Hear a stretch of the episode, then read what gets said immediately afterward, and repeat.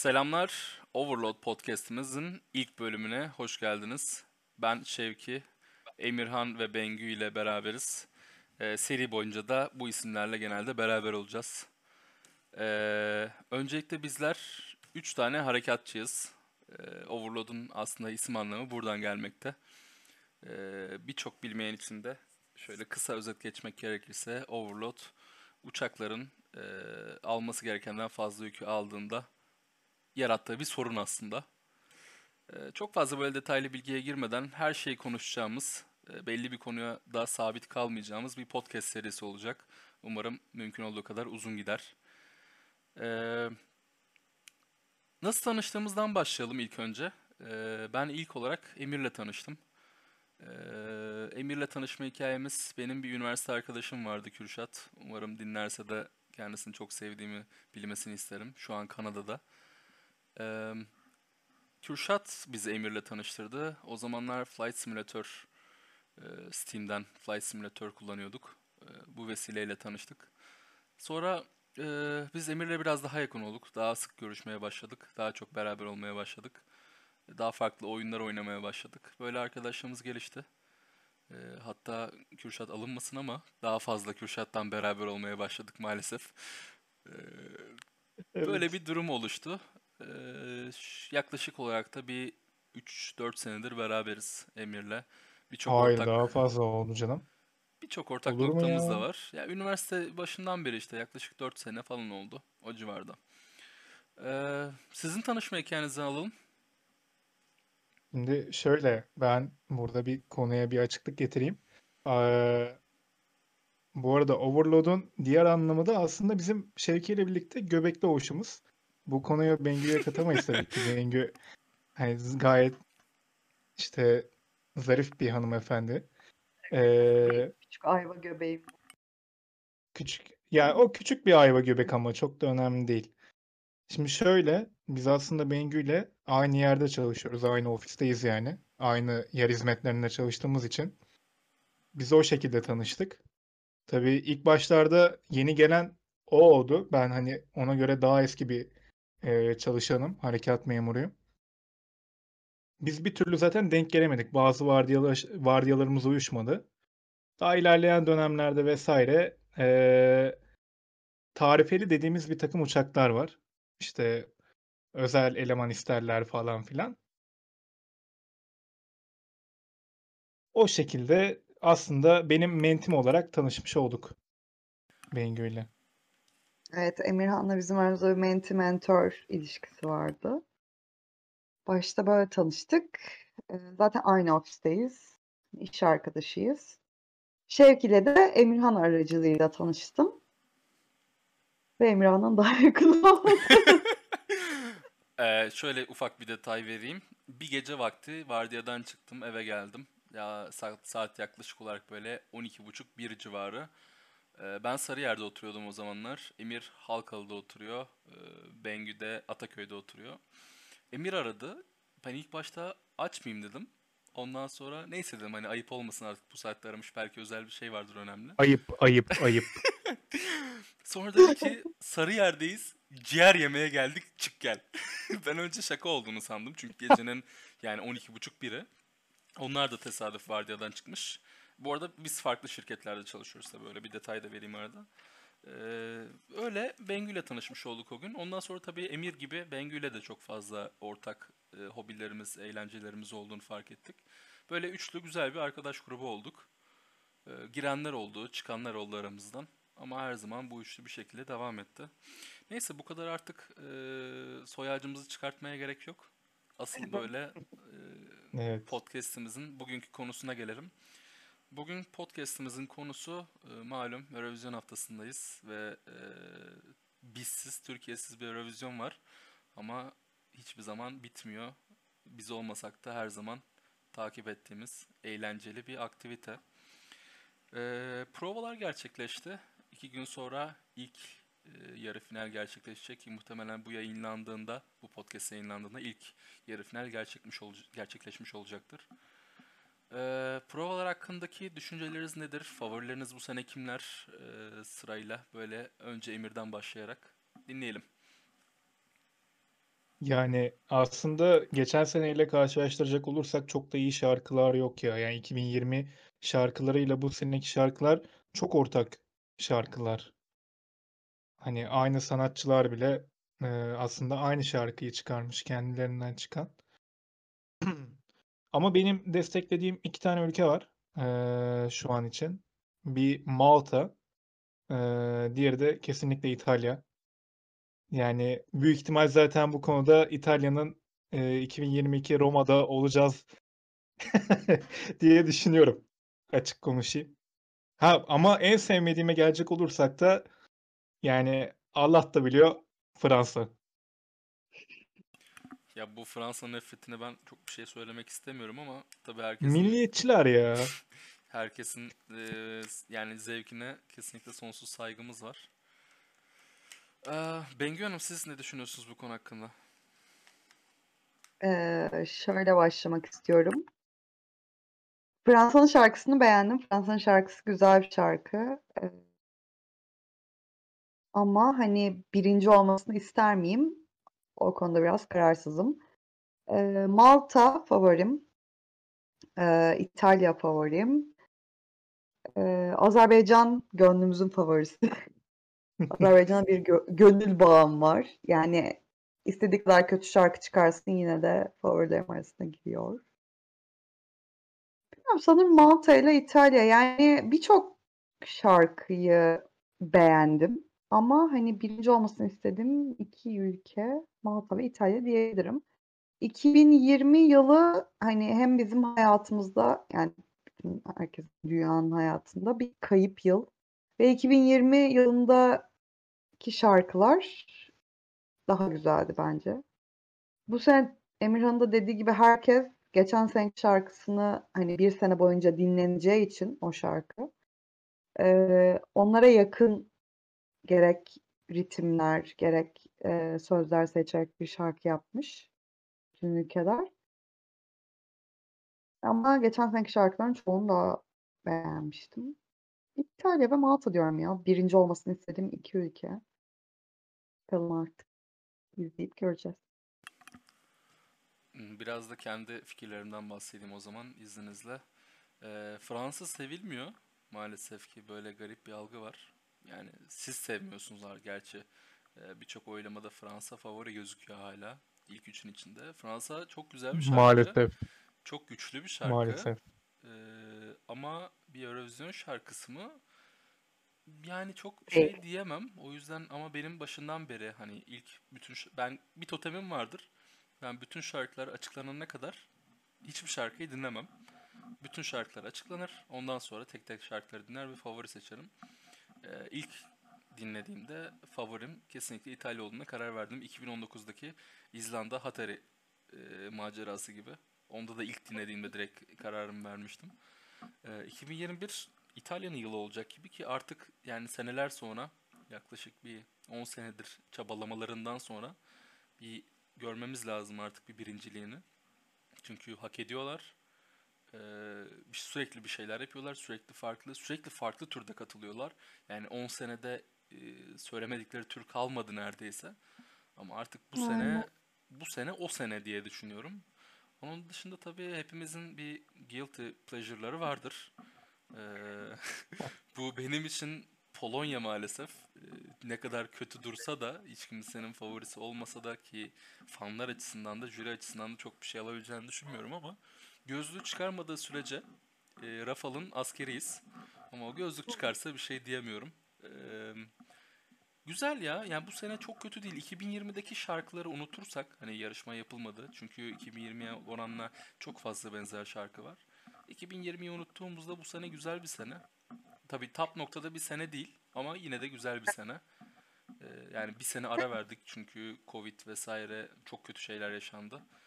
Birçok insan için de böyle bir farklı bir deneyim olacak bu sene. Çünkü farklı kurallar var. İşte sahnenin %50 kapasite ya da 3000 seyirci civarı bir şey alması. Evet, PCR evet, testleri. Şu an delegasyonlarda sıkıntılı insanlar var. Covid pozitif olan. Neler aynen olacağını bilmiyoruz. Yani bu sene biraz farklı bir sene olacak. Hani bu boşlukta da bir İtalya yararlansa asla hayır demem. Ki bir de hani Avrupa'da, pardon lafını kestim ama Avrupa'da da en çok bu konuda İtalya'nın etkilenmiş olması, yani Covid'den dolayı.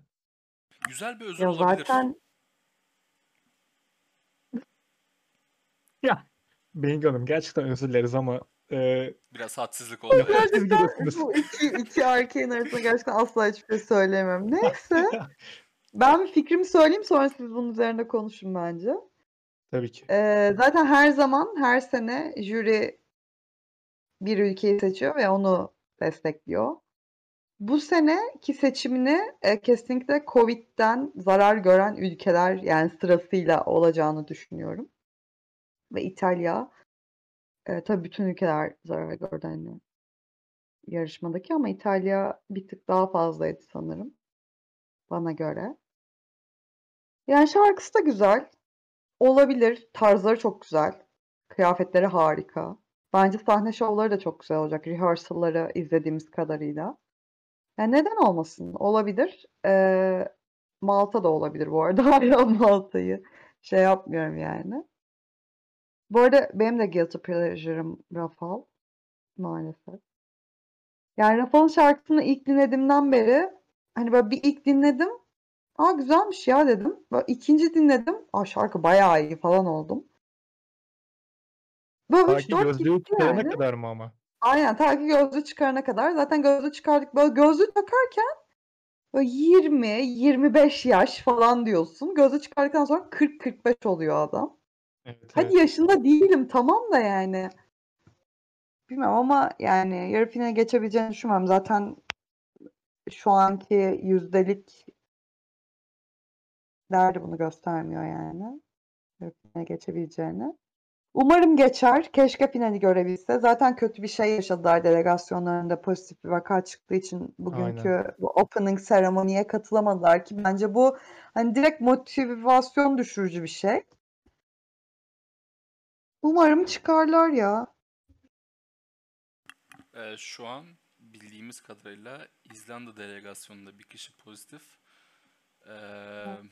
İzlanda ve Polonya'da bir kişi pozitif. Polonya, Rafał açıklama yaptı. Herhangi bir dansçı ya da şarkı söyleyen grubundan kimse değil. Bir basın sözcüsüydü yanlış hatırlamıyorsam pozitif çıkan. İzlanda açıklama yapmadı diye hatırlıyorum kime dair. Onlar tamamen karantinaya girdiklerini açıkladılar. Test sonuçlarını bekliyorlardı. Onun dışında Malta ve Romanya aynı otelde bulundukları kişilerde pozitif vakalar olduğu için otel içinde karantinadalar. Onlar da bugünkü açılış seremonisine katılamadılar.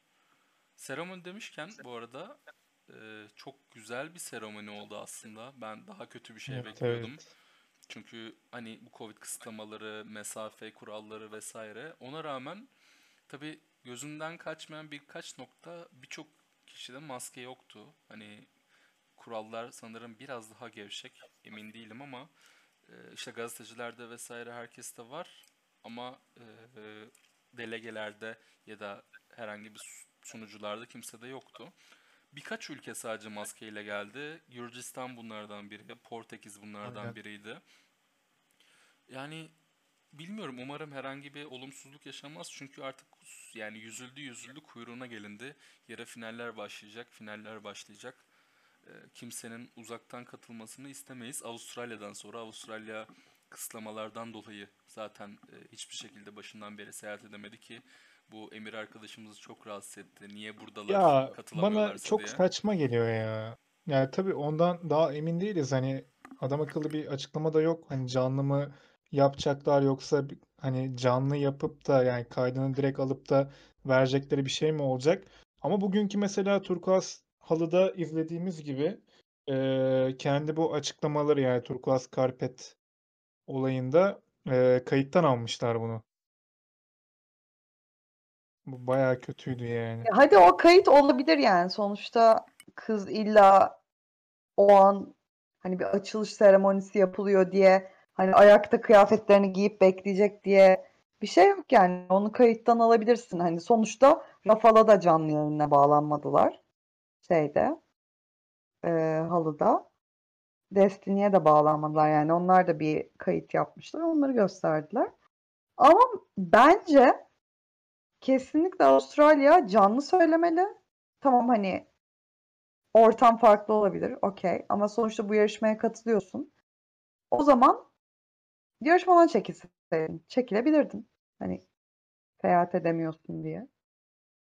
Kayıttan da söylesen sonuçta bir şey diyemeyeceğiz. Yani bizim çok bir söz söyleme hakkımız yok ama bence canlı söylemeli. Ya nasıl hakkımız yok? Yani özellikle bir Eurovision izleyicisi olarak bence bunu söylememiz gerekiyor ya. Ya ben buna katılmıyorum. Beyan ediyoruz zaten. İşte canlı yani, söylemesi gerektiğini düşünüyorum ben. Hani sonuçta bu herkesin yani canlı söylediği bir yarışma. Evet, evet. O zaman herkes evinde kayıt yapsaydı ya da stüdyoda vesaire bir yerde sahnede geçen sene de yarışma olsaydı. Aynen. Yani bu şekilde değerlendirilseydi yani. Geçen seneye bir kaos hakimdi. Yani her şey çok tazeydi daha. Direkt Mart ayında hatta iptal edildi yanlış hatırlamıyorsam, Mart ayının sonunda bu sene yapılmayacak diye. Hani o zaman her şey çok tazeydi. Yani bilinemezdi. Herkes korkuyordu bir de. Yani birbirimizi düşünelim. Yani çok sıkıntılı günler yaşadık. Yani anksiyetelerin tavan yaptığı stresli zamanlardı. Ama hani şu an aslında daha korkutucu. Açık. Şu an daha korkutucu ama daha bir kontrollü bir korkunçluk var açıkçası, benim şahsi fikrim. Hani o yüzden Avustralya umarım ki hani o live on stage muhabbeti olur. O şekilde uzaktan katılır. Ama o olmasa da zaten çok bir iddiası yok. Yarı finali geçeceğine bile ben inanmıyorum zaten. Ama tabii bu Covid durumunda olup da sahneye çıkamayacak bir ülke olursa o zaman işler birazcık değişebilir. Kurallar nasıl işleyecek, ne olacak? O zaman Avrupa'da kartlar yeniden dağıtılacak. Çünkü kesinlikle daha öncesinde herhangi bir sıkıntıya karşı bütün ülkeler yedek performanslarını kaydettiler belli başlı yerlerde. İşte Sofya kullanıldı bunun için vesaire. Acaba bu yedek performanslar mı yayınlanacak yoksa daha farklı bir plan mı var? Bilmiyoruz. Umarım ki favorilerimiz, yani bütün herkese tabii hiçbir şey olmasın da en azından favori gözüken ülkeler çok büyük sıkıntı yaşamasın ki lekeli bir Eurovision yılı olmasın önümüzdeki sene için. Bilmiyoruz. Umarız da bilmeyiz yani ne olacağını. Yaşamayız yani bunu. Bakın yani heyecanla bekliyorum gerçekten. Ama o maske olayı benim de dikkatimi çekti bugün. Seremonide. Dediğim gibi bir Gürcistan'ı ben de gördüm. Portekiz'i gördüm. O da Portekiz'in işte o gruptan söz sahibi alıp konuşan kişi işte konuşurken maskesini çıkardı. Daha sonra konuşmasını bitirdikten sonra tekrar maskesini taktı. Yani belki hani bizim görmediğimiz takıyorlardır hani bir yerden bir yere giderken, şahlıda yürürken vesaire, hani röportajlarda çıkarmış olabilirler ama hani kameranın çektiği açıda da dediğin gibi hani böyle çok maske takan insan yoktu. Hani bir tek orada çalışan görevli personel takıyordu yani. Umarım bu onlara bir dezavantaj olmaz. Bakın. Ya son dakika bir gol yemek istemiyorum gerçekten bu konu. Çünkü hani aşırı motiveyiz bu sene. Çünkü geçen sene hani bu durumdan mahrum kaldığımız için bu sene hepimiz gerçekten heyecanla bekliyoruz. Yani herkesin kendine göre favorileri var vesaire.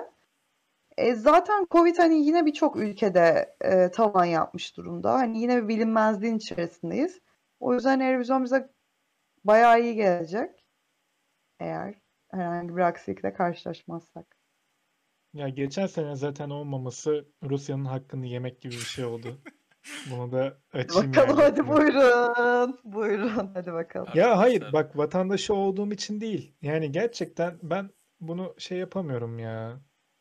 Rusya birinci olacaktı ve gerçekten bu sene belki Sankt Petersburg'da olacaktık. Aramızda fanatik var. Gerçekten bu kadar fanatizm iyi değil yani. Ama sor, bu sene Rusya'yı destekliyor muyum? Hayır. Neden? Bence şarkısı bu sene desteklemen güzel, gerekiyor bence. Güzel ama hani beni çok çekmedi. Ben bu onu daha çok çekti yani. Daha güzel deyip ortalığı karıştırmak istiyorum. Bu seneki şarkı kesinlikle daha güzel. Verdiği mesaj çok güzel. Etnik tarafı çok güzel. Bence sahnesi de güzel. Yani ya, o ilk başta güzel giydiği kostüm matruşka bebeklere benziyor. Bence güzel yani. Güzel bir temsil. Ya o pek aslında baktığın zaman Rusya temsili değil işte. O daha çok böyle Orta Asya'ya kayan bir temsili oluyor yani etnik olarak da baktığın zaman. Ki Manija'nın zaten hani Tacik olduğunu biliyoruz. Tacikistan kökenli bir hanımefendi kendisi. Ama mesela ben geçen sene o Little Big'deki benimle göbek konusunda yarışabilecek arkadaşı dans ederken görmek isterdim. Yani geçen sene birçok performansı görmek isterdim ben ama göremedik maalesef. Maalesef tabii.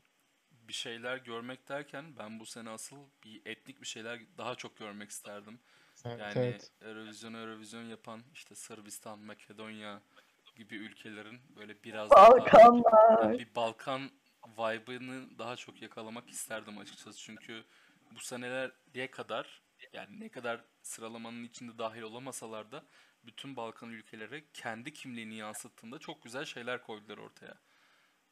Derece alamasalar bile. Hani dediğimiz gibi zaten Eurovision hani bu etnik şeylerin yarıştığı hoş bir oluşum. Gerçi son yıllarda daha çok popülerlik ve ana akım şeyler kazanıyor. Vurgulanması gereken. İşte son senelerdeki feminizm mesajları ya da işte eşcinsellik vesaire durumları. Bunlar çok fazla işin içinde. Zaten ne ya kadar bunlar olmak zorunda ama. Hani dünya bunları yaşıyor çünkü. O yüzden hani Eurovision'da sonuçta bize yani Eurovision'dan da birçok görüş görebiliyorsun yani. Hani bunları yansıtmak zorundalar. Hani hep çıkıp işte Balkanlar keman çalalım, işte bilmem kim zurna çalalım. Mesela şeyde de Azerbaycan'ın şarkısında da bir kısmında zurna var. Onun da mesela Ermeniler bizim enstrümanımız diyor. Ya Ermenilerle Yunanistanların zaten hani her şeyi bizim demeleri yani sonuçta çok hani ortak bir kültür var birçok ülkede. Sizi ondan çok fazla bunları... Ermeni ve Yunan düşmanı gördüm bu arada. Yani her şeyi bizim demeleri falan. Ege'nin özellikle. Hayır ben dedim ki işte, Yunanistan zaten... ve Ermenistan her şeyi ama bizim diyor. Hayır hani bu her sene... zaten en uç şeyleri Emirhan'da göreceğiz. Evet, kesinlikle. En uç düşünceler, en nefretlik şeyler. Hani bu tür şeyleri Emirhan'da çok duyacağız. O yüzden şaşırmayalım yani. Ama hani bu diversity olayı Eurovision'da da fazlasıyla var. Bayağıdır. Geçen yıllardan beri var. Bundan sonra da çok olacak. Bence ilk bu Conchita ile başladı. Conchita bayağı break the rules yani yaptı adam. Kadın. Neyse bu. Bir gaf geldi. İlk gaf geldi. Gerçekten bu konuya bana diyordunuz ya. Bu arada konuya girmeden bir video çekimimizde de İsveç temsilcisi Tuse nasıl okunduğunu bilmiyorum ama önce kendisini erkek deyip daha sonra kız diye yorumlaması Bengü'nün bizi yani bizi bizden Allah aldı. Kim dedi ya? Emirhan'a sallarken şu an kendin düştün. İkiniz dikkat etmelisiniz. Hayır. Hayır şöyle ben ırkçı bir insan değilim. Kesinlikle değilim ama... Bir dakika ben ırkçı mıyım? Sen Rus'sun bir kere. Tamam bak ama şu an ırkçılığı sen yapıyorsun bir kere. Hiç alakası yok. Niye beni... Şimdi her şeyi geçtim. Tamam. Lütfen bu podcast'ı dinleyenler Tuse'nin açıp bir fotoğrafına baksınlar ve bana hak ver. Yani verecekler %100 eminim. Çünkü ben evet bu gafı yaptım. Yaptıktan sonra bazı arkadaşlarıma da Tuse'nin fotoğrafını açıp gösterdim. Dedim bu sizce kadın mı erkek mi? Yani birçok kişi kadın dedi. Yani ama şöyle bir durum da var. Onu biliyorum yalnız değilim. Hayır bir dakika bak bu konuda sana hak veriyorum. Zaten hatırlıyorsan seninle ilk izlediğimizde de ya hani kadına bak falan olayı olmuştu hatırlıyor musun? Sen bana erkek demedin bu arada. Biz ilk seninle izledik onu. Sen bana tamam. Erkek demedin. Ben çünkü orada da kadın dedim. Evet ben de seni destekledim devam ettim. Hayır hata yani, ben. Evet. Bizi ilgilendirmiyor. Kendisini nasıl hissediyorsa öyledir. Hiç tamam, kimsenin. Erkek.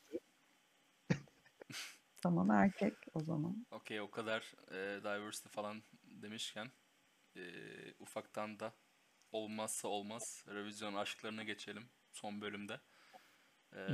Her sene tabii oluyor yani... katılımcılar arasında böyle ufak tefek aşklar, ateşlenmeler. İlk olarak... Ama ne kadar doğru. Ya şimdi şöyle düşünün. Aynı işte çalışırken de insanlar birbirleriyle böyle yakınlaşabiliyor, bir şeyler olabiliyor. Aynı iş ortamında ya da başka noktalarda. Bunu da öyle düşünün. Bir etkinlik var ve insanlar beraber oluyorlar. Beraber zaman geçiriyorlar. Çünkü belki normalde bu sene değil ama daha önceki senelerde hep daha uzun süren bir maraton oluyordu Eurovision öncesinde. İlk 3 hafta, 4 hafta kadar. Kardeş ülkemiz, canımız, gelin tarafı olan Azerbaycan'dan Efendi ve Norveç temsilcisi Tix. Ne düşünüyorsunuz bu konuda? Show off. Yani ben bilmiyorum, gerçek olduğuna çok inanmıyorum. Bence böyle bir atışma var ortada.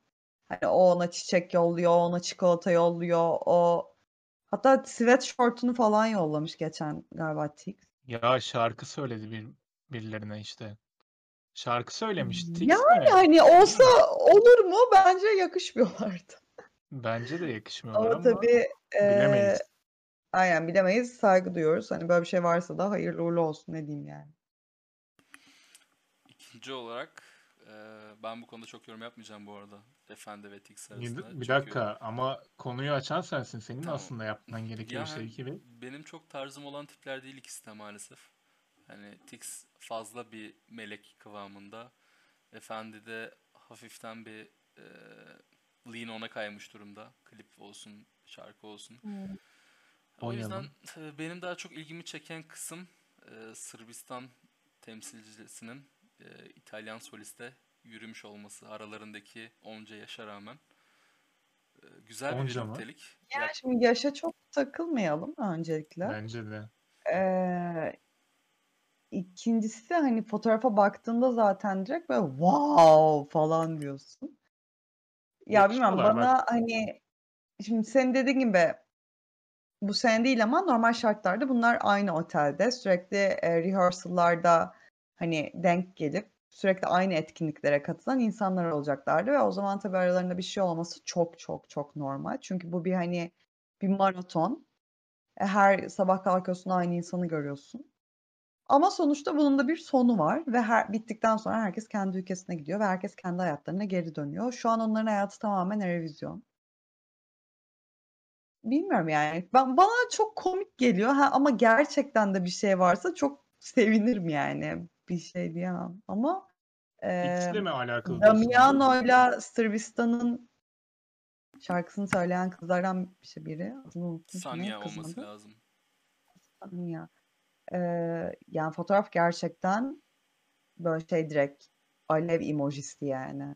Tabii arka arkaya böyle 8-9 tane alev atılacak bir hikayeydi. Ya Damiano bu arada çok büyük gösteriyor yani, yaşından çok çok daha olgun. Evet. Ve tipik bir İtalyan erkeği yani, maalesef olması gerekenden fazla yakışıklı, tarz sahibi.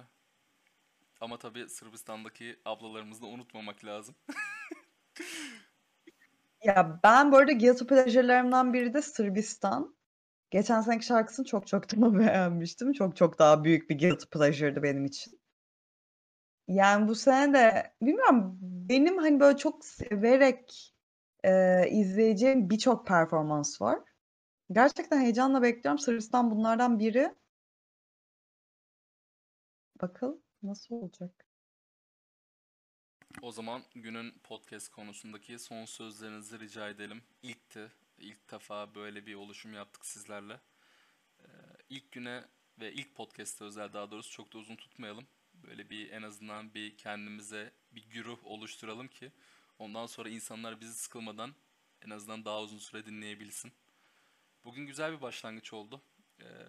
Ben teşekkür ediyorum öncelikle Bengü ve Emir'e güzel bir konuda fikirlerini ilettikleri için. Sizlerden de sırayla son sözünüzü alalım. Önce bu sefer hanımlar, Bengü Hanım. Thank you. So... Yani şimdi bu benim için bir ilk, hem podcast, video, YouTube hani hepsi bir ilk olacaktı eğer olsaydı. Yani tutup konuşmuş olabilirim, çok ığlamış olabilirim ama hani bir kere konumuz gerçekten üçümüzün de çok sevdiği ortak bir konumuz. Çok daha fazla yani oturup sabaha kadar konuşurum. Hepimiz konuşuruz. Umarım bizi dinlemeye devam edersiniz. Yani bundan sonraki içeriklerimiz de gündemden, yani gerek gündemden gerek hani bizimle alakalı şeyler olacak. Umarım bizi dinlemeye devam edersiniz. Yani yanlış bir şey söylediysem de özür dilerim. Kesinlikle ırkçı falan değilim bu arada. Bir ara ona kaydı yani iş. Yani burada kimse öyle bir şey değil. Bizim haddimize değil zaten bunu söylemek. Herkes her yaptığı şeyde özgürdür yani. Kimse kimsenin hiçbir şeyine karışamaz. Herkesin hayatına kimse karışamaz. Herkesin hayatına kimse karışamaz deyip kapatıyorum. Evet, alkış. Ya benim diyeceğim şey şu. Zaten bu arada 4 yıl değil Şevki. Daha uzun süre oldu ya. Çok yani üniversite. Gerçekten. Evet evet. Hayır ama yok buna takıldım. İçinde tutmuş çünkü... ama. Evet aynen. Evet. Günlüğüne şöyle falan yazdın mı buna? Ya günlük tutmuyorum maalesef. Ya şunu diyeceğim. Zaten Şevki'nin uzun zamandır böyle bir şey istediğini biliyorum. Ya podcast ya da işte YouTube videosu vesaire. Ama işte bunun içine beni dahil etmesi gerçekten beni aslında onurlandırdı. Bunun için çok teşekkür ederim. Ya hepimiz bu arada. Evet, yani evet, beni de onurlandırdı. Zaten başka kimse yok yani. Ya biz zaten sürekli üçümüz birlikte takıldığımız için iş yerinde de hani elimizden geldiğince birlikte vakit geçirmeye çalıştığımız için güzel bir deneyimdi. Bengü'nün de dediği gibi biz aslında bu konu hakkında gerçekten sabahlara kadar konuşabiliriz. Ama pek artık diyeceğim bir şey yok. En azından kısa tutalım bu sefer. Çok teşekkür ederim Şevki sana. Umarım dinleyenler de beğenir ve dinlemeye devam ederler. Bu kadar. Ben hepinize tek tek teşekkür ediyorum. Tekrardan ve tekrardan. Umarım böyle yolda işe giderken ya da vapura binip yaka değiştirirken böyle boş zamanlarınızda eğlenceli bir şekilde keyif alarak dinleyeceğiniz bir podcast serisi olur. Teşekkür ediyorum. Takip etmeyi unutmayın bizleri. Lütfen bir sonraki podcast'e kadar da bizle kalın. Sizleri seviyorum. Teşekkür ederim. İyi günler, iyi akşamlar. Her ne durumdaysanız ya da her neredeyseniz. İyi eğlenceler diliyorum. Kendinize iyi bakın. Teşekkürler. Sağlıklı kalın. Bye.